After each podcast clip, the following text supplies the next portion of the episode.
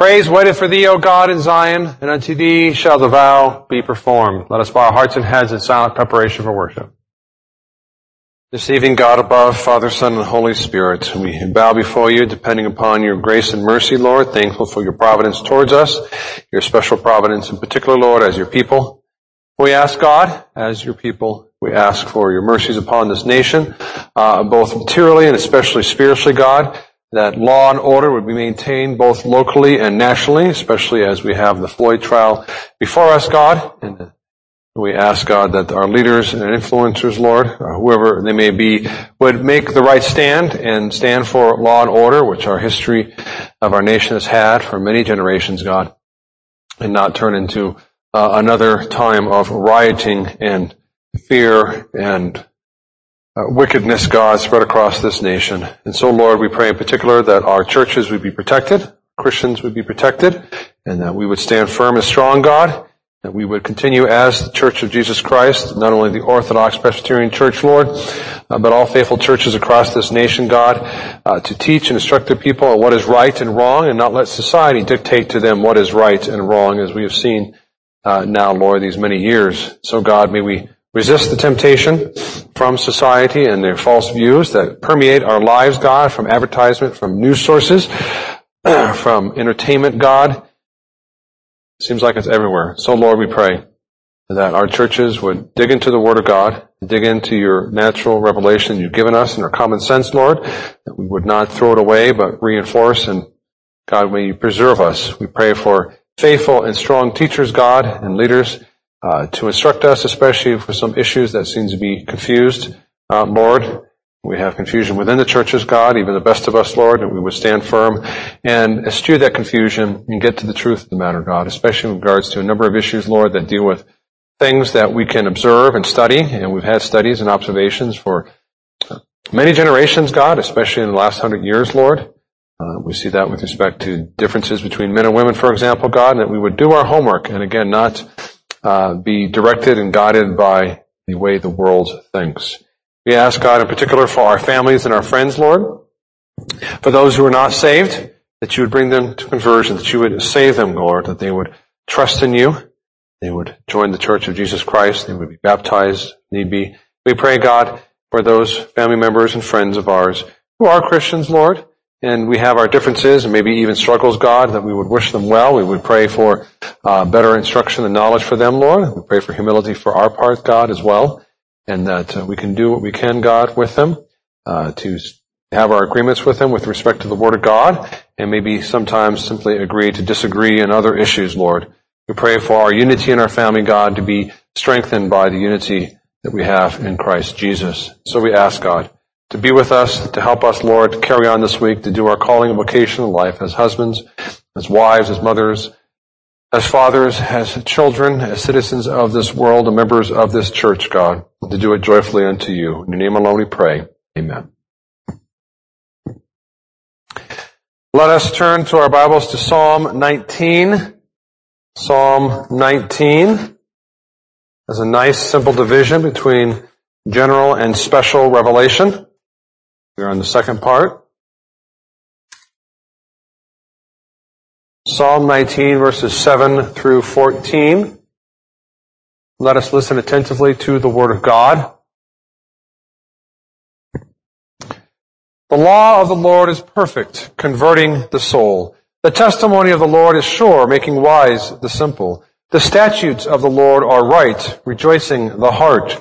The commandment of the Lord is pure, enlightening the eyes. The fear of the Lord is clean, enduring forever. The judgments of the Lord are true and righteous altogether. More to be desired are they than gold, yea, than much fine gold, sweeter also than honey and the honeycomb. Moreover, by them your servant is warned, and in keeping them there is great reward. Who can understand his errors? Cleanse me from secret fault. Keep back your servant also from presumptuous sins.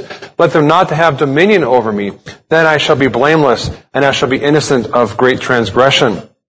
Let the words of my mouth, the meditation of my heart, be acceptable in your sight, O Lord, my strength and my Redeemer. Let us pray. With these amazing words of comfort, Lord, and joy we see here, and the desire, God, to exalt your name and your law. May we too follow the path of David, uh, to rejoice in the perfect law of God that is used to sanctify us by your power and your Holy Spirit. We pray, God. Amen. We live in an era of legalism and antinomianism. Those two big words describe, I hope, a reality that we'll see. Not the first one as much, the legalism. You've heard that, I'm sure. Not as big a word as the other one. As adding to the law of God. That happens often with taking away from the law of God as well. The Pharisees did that. They would add to the law of God and talk about holy great things they're supposed to do and swear to the temple and the like, which they never actually did. It was their way of crossing their fingers, lying. They were adding to the law as much as they were taking away from the law, lying. I think it was okay to lie as long as you made it sound pious and holy. Those two typically went hand in hand and go hand in hand, but ages come and go with an emphasis on legalism, for example, during the time of the Reformation and the Roman Catholic Church saying you are saved by your good works, you are specifically justified by your good works. That's still around today. But the bigger problem we have, especially with, within society itself, not and it's coming into the church, in fact, so I guess I can't say especially, is antinomianism, against God's law. Nomos means law. Anti, you all know what that is. Antinomianism, not just legalism, but especially, it seems, antinomianism, against God's law. This is seen in the widespread moral chaos, as we saw. Last year was a good example of antinomianism. Forget the law, let the people do what they want, when they want, and to whatever they want to do it to. Lawlessness is another word, right? That's what we are dealing with. Politics and family and Hollywood and everywhere else. Being against law or being lawless or antinomian comes in many forms and different degrees, to be sure, just like legalism. One form is to formally admit with your mouth the perfection of God's law, but then turn around and never teach it. Right? So there are churches who say, sure, oh yeah, we've got we have this belief, maybe even a confession. Yes, God's law is holy, righteous, just, and good, but they don't teach the people the law of God. They don't instruct them in righteousness and what it means to be holy. That's not good. That's a form of lawlessness, which of course is not as bad as just outright denying God's law. Others teach the law, but undermine that teaching by suggesting that there's a better law of love, for example, or the law of Christ. Some kind of conflict between uh, law and love or faith and law or something like that, grace and law, for example. Instead of trying to parse all the different ways people ignore or bypass God's law, this lawlessness, antinomianism that is running amok in society, and unfortunately spreading into the churches, I think it's easiest to study what God's law is. To ask someone what they think of, for example, Psalm 19, right? You have this discussion, well, I believe in grace, we're not saved by law. That's true. We don't believe, we don't believe we're, we're justified by God's law. But God's law is important in the Christian life. Here's a good way to get them to think about it. Psalm 19. Can you say with the psalmist, the law of the Lord is perfect, converting the soul? The statutes of the Lord are right. Rejoice in the heart. Do you rejoice? The fear of the Lord is clean, enduring forever. Do you fear God? So let's discover and look more carefully at the perfect law of God's great law. The perfect law of God, verses 7 through 9. The perfect law of God, verses 7 through 9. Law or Torah. You've all heard that before, I'm sure. It's synonymous or can be translated not only law, but testimony, statutes, commandment, judgments, and related words. And yes, there are other Hebrew words that are testimony, commandments, and judgment. We've mentioned it before. Meshpat is one of those. You heard. So Torah can include all of those. In fact, we read in verse 9, the fear of the Lord is clean, enduring forever. Well, we read the law, verse 7a, right? You see them in pairs there. The law of the Lord is perfect, converting the soul, 7a. 7b, the testimony of the Lord is sure, making wise the simple. The statutes of the Lord are right, rejoice in the heart, 8a, right? So you have these, it's, it's poetry, it's Hebrew poetry, this parallel, synonymous parallelism is called.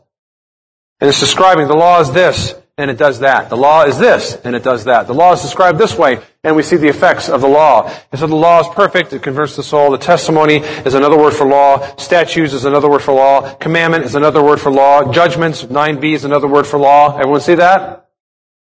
And what do we have in 9a? The fear of the Lord is clean, enduring forever. We see that the fear there is probably a synonym for law, or the idea that the law and fear are very close to each other when it comes to Christian piety. Fear of God is commanded in the New Testament, right? Not just Old Testament thing, oh, they gotta fear God. And we know that fear, and I'll talk about the fear in a little bit, uh, is not the kind of fear the world thinks of fear or slavish fear. But I wanted to highlight that. I, would read a commentary, that, you know, the critical commentaries, and one of them was like, well, maybe there's a mistake here in the Hebrew. It's not fear. It's another word related to Torah, uh, a slight variation of the, of the Hebrew text. Like, no, what, what's wrong with, with fear? And besides, we know, well, if you go to the proper training, like I got, in Hebrew poetry, they have specialized uses of what is ordinarily used differently in other parts of Hebrew literature. Kind of interesting. You find out, oh, I would never use that word that way, but it's poetry, so they're going to use it a little, a little more differently. So I think fear is a good example of that, but it's here. And I'm not going to play around with the word of God and in the Hebrew and say it's not really with the word fear. It is the word fear in the best of the texts. It is not here from David's perspective of the Old Testament when he says the law of the Lord is perfect, I do not believe he means only the moral law of God as summarized in the Ten Commandments. I think he means that especially, but not only. Right? What did he have in the Old Testament? They had the ceremonial law and they had the civil law. The ceremonial law was perfect as far as they're concerned, just as our children uh, think of our word and our command as sufficient or perfect and complete, and don't add to it, although we command them things that are not explicitly commanded in the Word of God, right? You're, you're supposed to celebrate your birthday today, not tomorrow. You gotta, you gotta go to your, uh, your, your appointment today and not tomorrow or the next day. And you have to go to bed at a certain time. You have to eat certain things. Those are specific rules that come and go and change with age. Ceremonial laws like that is built upon and based on the authority of God, the fifth commandment. Same with the parents. And it went away. But David didn't look at it and go, well, it's a ceremonial law. Man, it doesn't really count. That's not God's law. We don't expect that from our kids to say, that's not really our parents' law, because when I'm 18, I can eat whatever I want in their house.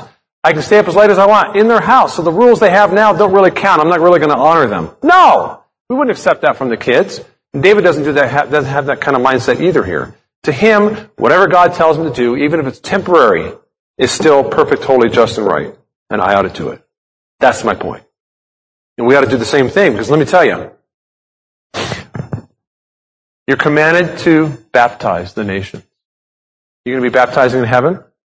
Temporary ordinance, isn't it?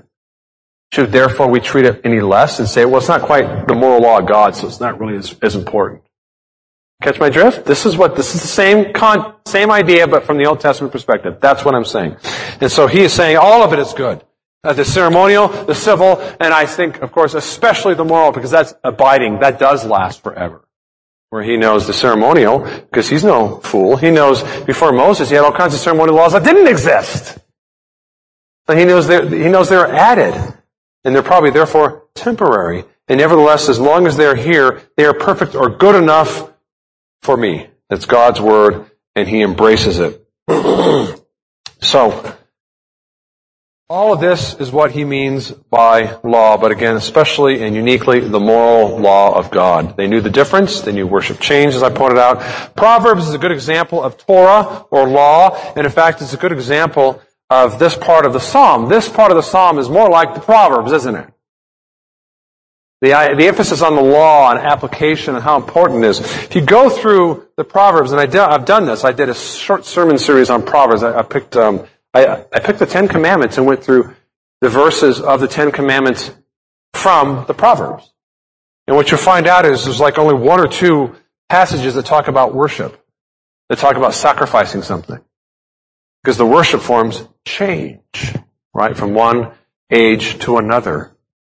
We're not going to have baptism anymore, for example. We do that in a worship service. Uh, but the, the moral law yeah, the heart of worship is still the same. The outward form changes, but the heart always there. You don't worship any other God in your heart but God Almighty. So, the Proverbs is a good example of Torah or law, with the worship forms not as emphasized as much, but the heart of the matter and practical living of God's Ten Commandments. and here, this psalm is considered a form of wisdom literature or poetry, something like the Proverbs. And you can see why. Now, he says here, I'm going to go through these verses here, uh, grouping them up.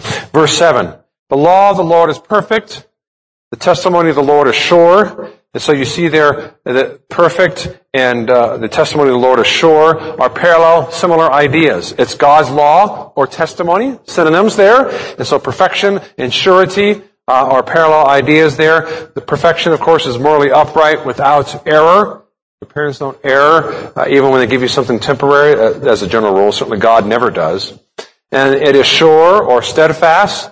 It is something you can establish your life upon because it is perfect without error. And therefore it has two things going on here. It's perfect and thus converting the soul and it makes wise the simple. It converts or returns. It's an interesting word that they use uh, in the Old Testament. A change of mind is the New Testament equivalent of that word.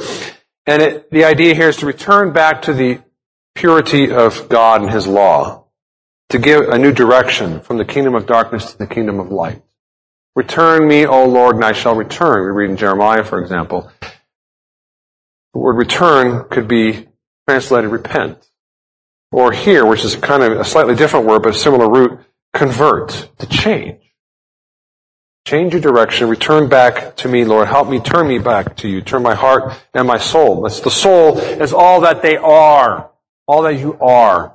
Especially your inward life. Your mind, your will, your emotions. Not any particular one of those, but all of them together in the direction of your life needs to return or convert uh, back to God. And of course, in the case of the Christian walk, we have been converted, but we are also in a process of always being converted and fighting against the, the drift of our sinful residue, sinful nature, and to fight against, of course, the external temptations we read this morning, trials and tribulations, and always converting every day, as it were. There's a small conversion and a large conversion in the Christian life. And making wise the simple is another effect of the perfect and sure word of God, law of God, testimony of God here. The wise and simple to make them wise, that is the simple. The word simple here means essentially immature or ignorant. Uh, there are three different words in Hebrew for uh, simple or fool. Sometimes it's translated fool. This is the lower, lower, lowest level of fool you can call it, like a child. They're simply immature and ignorant. We kind of say, oh, they're just being foolish, right? When you indulge them. And that's true to a larger sense. So we mean that in the leastest, the leastest sense of foolishness and a, in a nice way. And same here. When it says the simple, it means the unwise, it means the ignorant, perhaps new converts, to be sure. Uh, we're going to find that more and more in our increasingly pagan society. And If we have converts, they're going to be simple. They're going to have very little knowledge of God and His ways, or even His law, because so much of that law, natural law without the Bible that we know is written in creation on the hearts of men, being so eradicated and so trumped up and destroyed, twisted, that they're going to be simple and they're going to need God's law. The church shouldn't flee from God's law during these dark times, but embrace God's law to help the simple and the new converts, and of course, children of the covenant who are also simple and immature and ignorant and need to learn more of these things, to learn right from wrong in a world gone mad. What it means to be a Christian, what it means to be holy and free from selfishness. The law is not just perfect and sure, it is right and pure. Verse 8, putting these two together. Statutes of the Lord, again, another word for law or Torah, are right. The commandment of the Lord is pure. It's right and pure. These are similar ideas insofar as purity is a metaphor, right? The purity of life is another way of saying the rightness of doing the right thing and being upright and morally correct. Impurity is the opposite. It's to be in sin and denying God's law. Impurity abounds today, even in the church, often because the law of God is so poorly understood or not carefully explained and applied to the Christian life. And instead, the laws of men are followed And thus confusion happens in the church, unfortunately. And what about this law, the statutes that are right and that are pure, unlike the laws of men? It rejoices the heart and enlightens the mind. We read about rejoicing this morning, right? Don't borrow the problems of tomorrow, but rather borrow the hope of tomorrow because the resurrection of Christ Jesus is coming.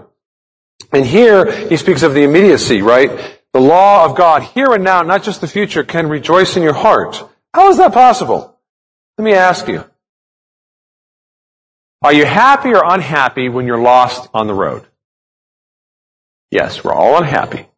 And there's more than one of you. Unhappiness or misery loves company, and we're all cranky. We don't know where we're going, and we all talk to each other trying to figure out what direction we're going. And that's how life is without direction. The law of God gives direction, and therefore rejoices the heart. It enlightens the eyes you see the right path, the right thing to do, and the wrong thing to avoid, the right people to embrace and the wrong people to avoid. It gives direction and therefore comfort and even happiness. It's no fun not knowing what to do. When something important has to be done and you know in your heart, I gotta do the right thing, but what is it? What is it, God? That was the charismatic life I grew up with. I wasn't taught the law of God very carefully, very clearly. And I would say, God, what's your will for my life? Too justly, walk uprightly, follow my law. That's, that's the answer. Enlightenment, of course, is quite obvious to show the path of life, the way to live. Following Jesus and His holy commandments. Did Jesus say, if you love me, keep my commandments? Not keep my suggestions, not keep my love, right? People like to pit uh, even in conservative churches, unfortunately, whether intentional or not, doesn't matter. It's, it's very unhelpful. Somehow Christ and His love is pitted against law and commandments. For shame.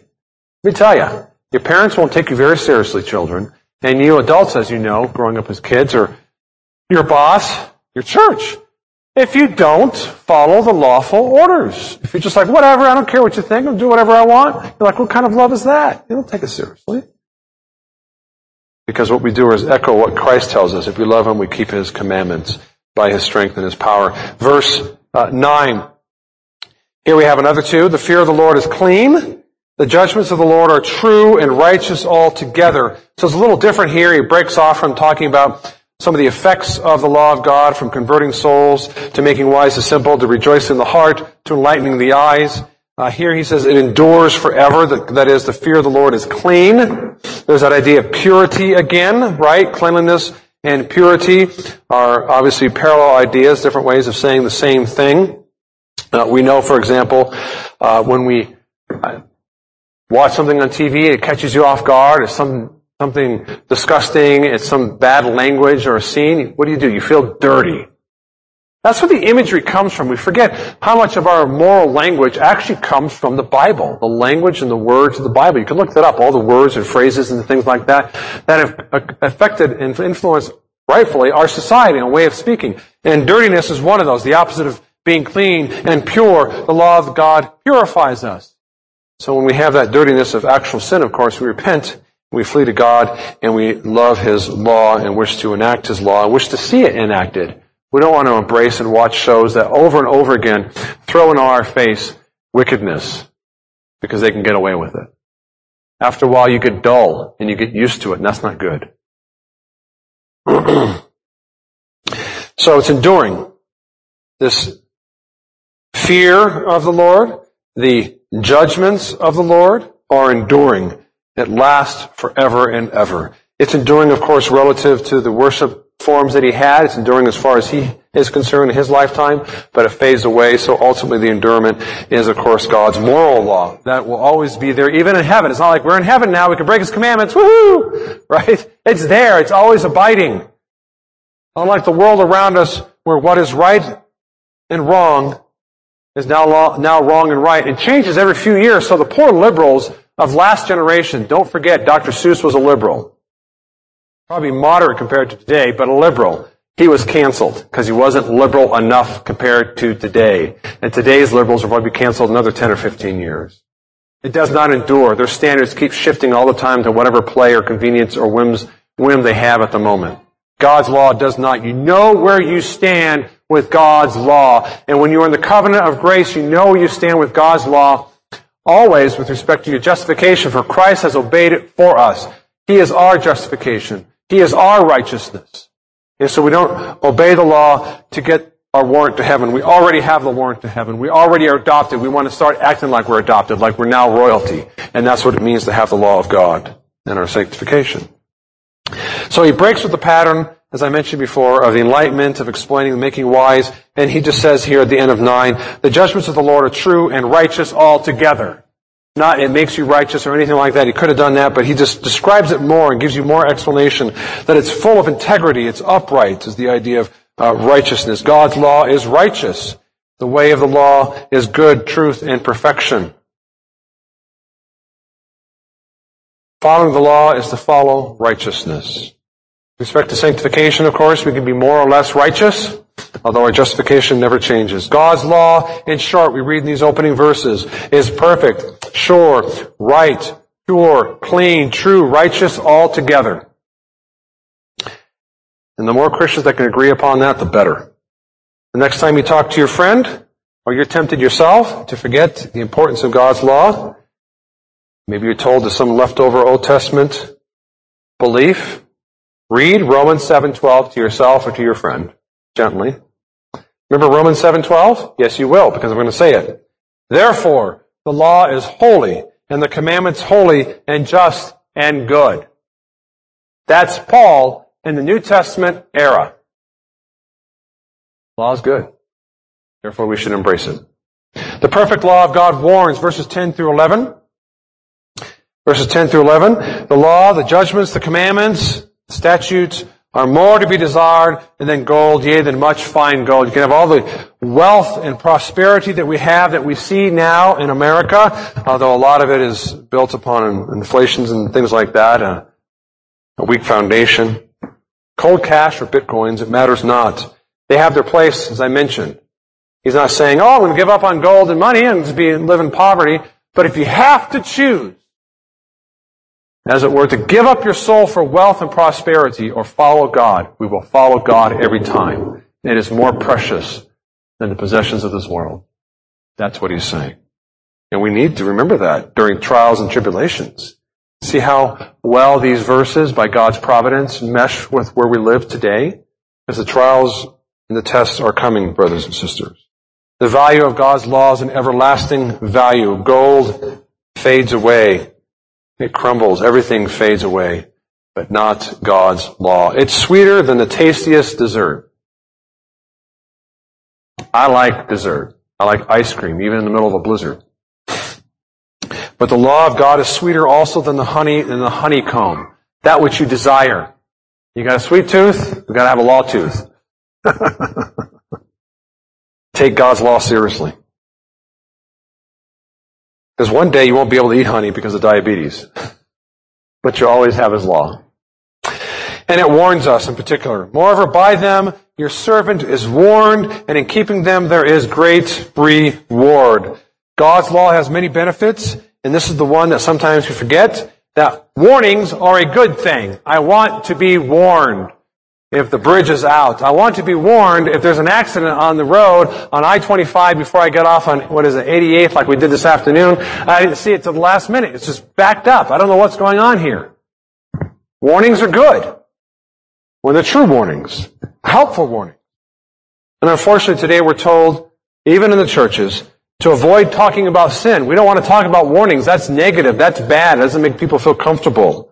We don't need that kind of negativity, we're told. Yet warning from the wrath of God to come, to flee from the wrath of God to come, is a needful warning from the consequences of breaking God's law. These are good things to warn people about. And in them there's much reward in God's law. The reward, of course, uh, perhaps of being warned. Again, often you have the parallels here saying the same thing with a similar idea uh, in the Hebrew poetry here. So the warning is itself a reward. I've avoided the pitfalls of drunkenness, of drug abuse, of taking the name of the Lord God in vain, of having a vain life. And the rewards could also be an extension of the idea of warning unto good things, not just avoiding problems, but you live a little longer. What does, God tell? Even in the New Testament, right? There in Ephesians, tells the children, obey your parents, for this is well pleasing to the Lord, can live long on the earth. Not just the land, that was the Old Testament promise, but upon the earth. So there are, there are good rewards, a healthier way of living, live longer, to have a peace of mind. We are called to a holy life, and God rewards us when we follow that holy life. And I know you don't feel holy when you follow it because as good Calvinists, we're taught the depravity of man and we feel our depravity. Yes, that's true. But I think you've heard me over and over again very clearly in the text where God says, I write down your good works in my book of remembrance there in Malachi. Well, how can that be? Because we have a new relationship with it. The glass that you see is half empty God now sees as half full. Our sanctification isn't quite there yet, but He is pleased because of the blood of Christ. We are His children. And same with this, He rewards us disproportionately to our obedience. Our first steps, our first steps, Lord, as, uh, as the confession says, the first steps of obedience that we have in this life before the life to come. That is God's grace rewarding more of His grace. And we are entering in hard times in which perhaps we'll see a little less of the rewards and more of the tests, see if we trust perhaps too much in the rewards than in God. But nevertheless, it is still reward in our hearts. We have a good conscience before God. I've done what I could given my limitations, God. I plead my cause to you.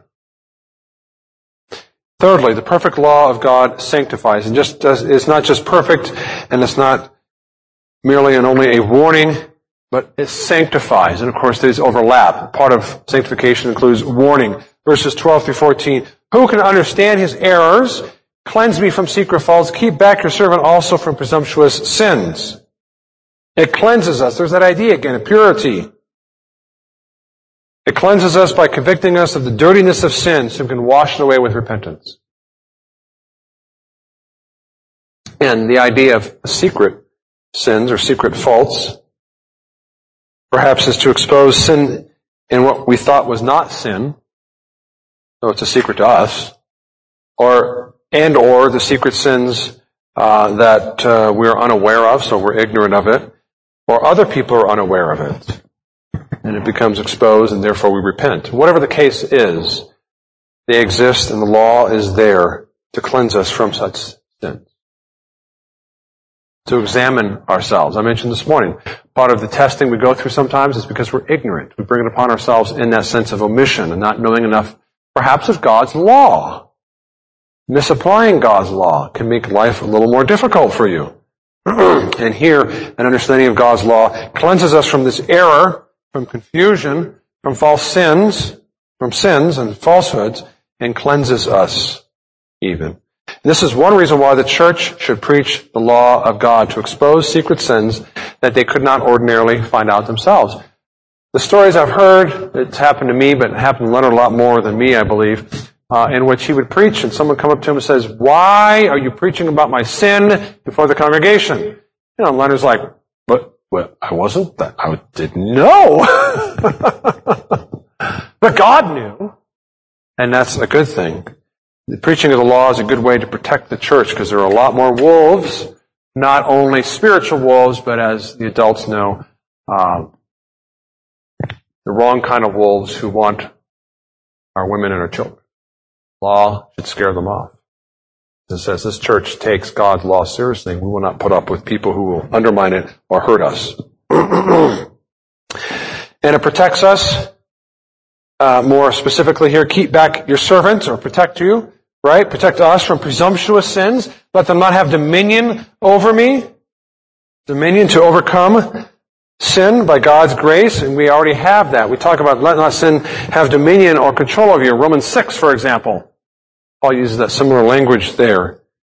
And the law of God helps you do that. It helps you fight back against sin so it doesn't rule your life, even as a Christian.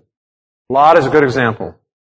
He's saved, going to heaven, but he's, he's saved by through fire, by the skin of his teeth, is what we say today.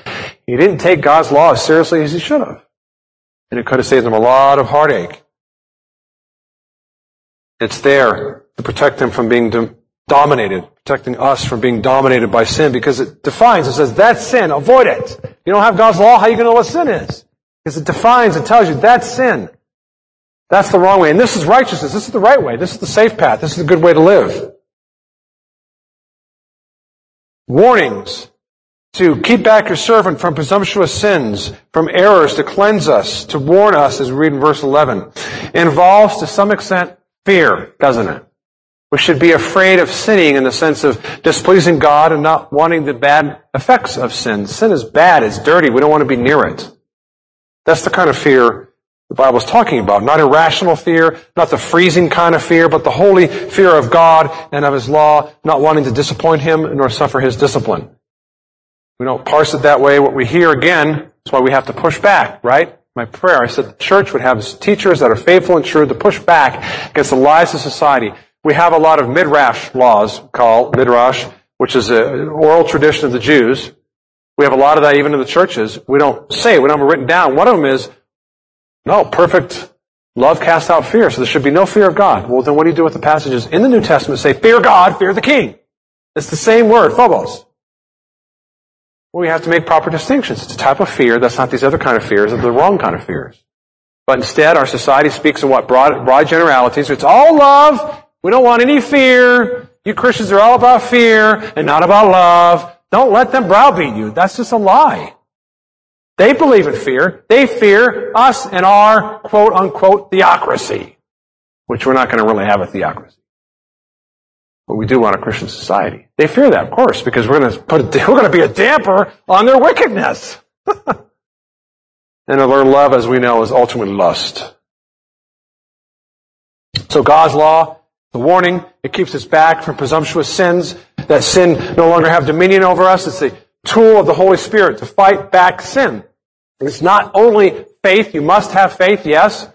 New Testament's clear. Paul's like, hey, you know, got God's law. He quotes God's law. He applies God's law. It's faith working in love, exercising obedience to God's law in which we fight the world, the flesh, and the devil. The law is part of that armament by the Holy Spirit in our lives. Paul says in Romans 7 again, for I delight in the law of God. He says it that clearly, nomos, of theos, God, according to the inward man. And he ends that section. The section you should all read again if you've forgotten it. Not to discourage you. I read it when I was down in the dumps and discouraged, struggling with my sins because I didn't understand that Christ died for me. What, what exactly did that mean? Because I don't feel like I'm obedient enough to get to heaven. I confused categories, didn't I? Read it. He concludes the section. I thank God, verse 25 of Romans 7. Not I thank God through Jesus Christ that I no longer sin. No, he says, I thank God through Jesus Christ our Lord. So then, here's my conclusion. With the mind, I myself serve what? Jesus serve what? The gospel? Well, I would argue none of those are wrong, but he says specifically, I myself serve the law of God. You love me, keep my commandments. Psalm 19 has general revelation and special revelation. Revelation around us and the revelation written down before us in the Bible. And we're reading this latter half, which is a glorious, great gift of God. His law. The heart of every believer is the last verse here. Let the words of my mouth and the meditation of my heart be acceptable in your sight, O Lord, my strength and my Redeemer the cry of an adopted son who says, I want to do the right thing as your son, as your daughter. You give me your whole, holy royal law, as James calls it. Every believer longs to follow God's law so that his mouth and meditations would be acceptable to the covenant keeping God. The Lord is our Father and accepts our weak faith and, weak, and weaker efforts as acceptable sacrifices through the blood of Christ. Do not forget that. We seek our mouth and our meditations to be acceptable to the Father because we are already acceptable to Him by the blood of Christ and the covenant of grace. May the law be our meditation in the day of antinomianism and moral chaos. The law of the Lord is perfect, brothers and sisters, converting the soul. The testimony of the Lord is sure, making wise the simple. Amen. Let us pray. We thank you, God above, for your law, for your word. We ask, God, that we would fight against the temptation to be embarrassed and fearful of your law, but rather, Lord, embrace and stand upon it by faith in Christ Jesus, Lord. Not because it saves us, but because we are already saved and we desire to do the right thing, Lord, uh, to be examples to the world of what it means to be followers of Christ Jesus and to love you with all our heart, soul, mind, and strength. Amen.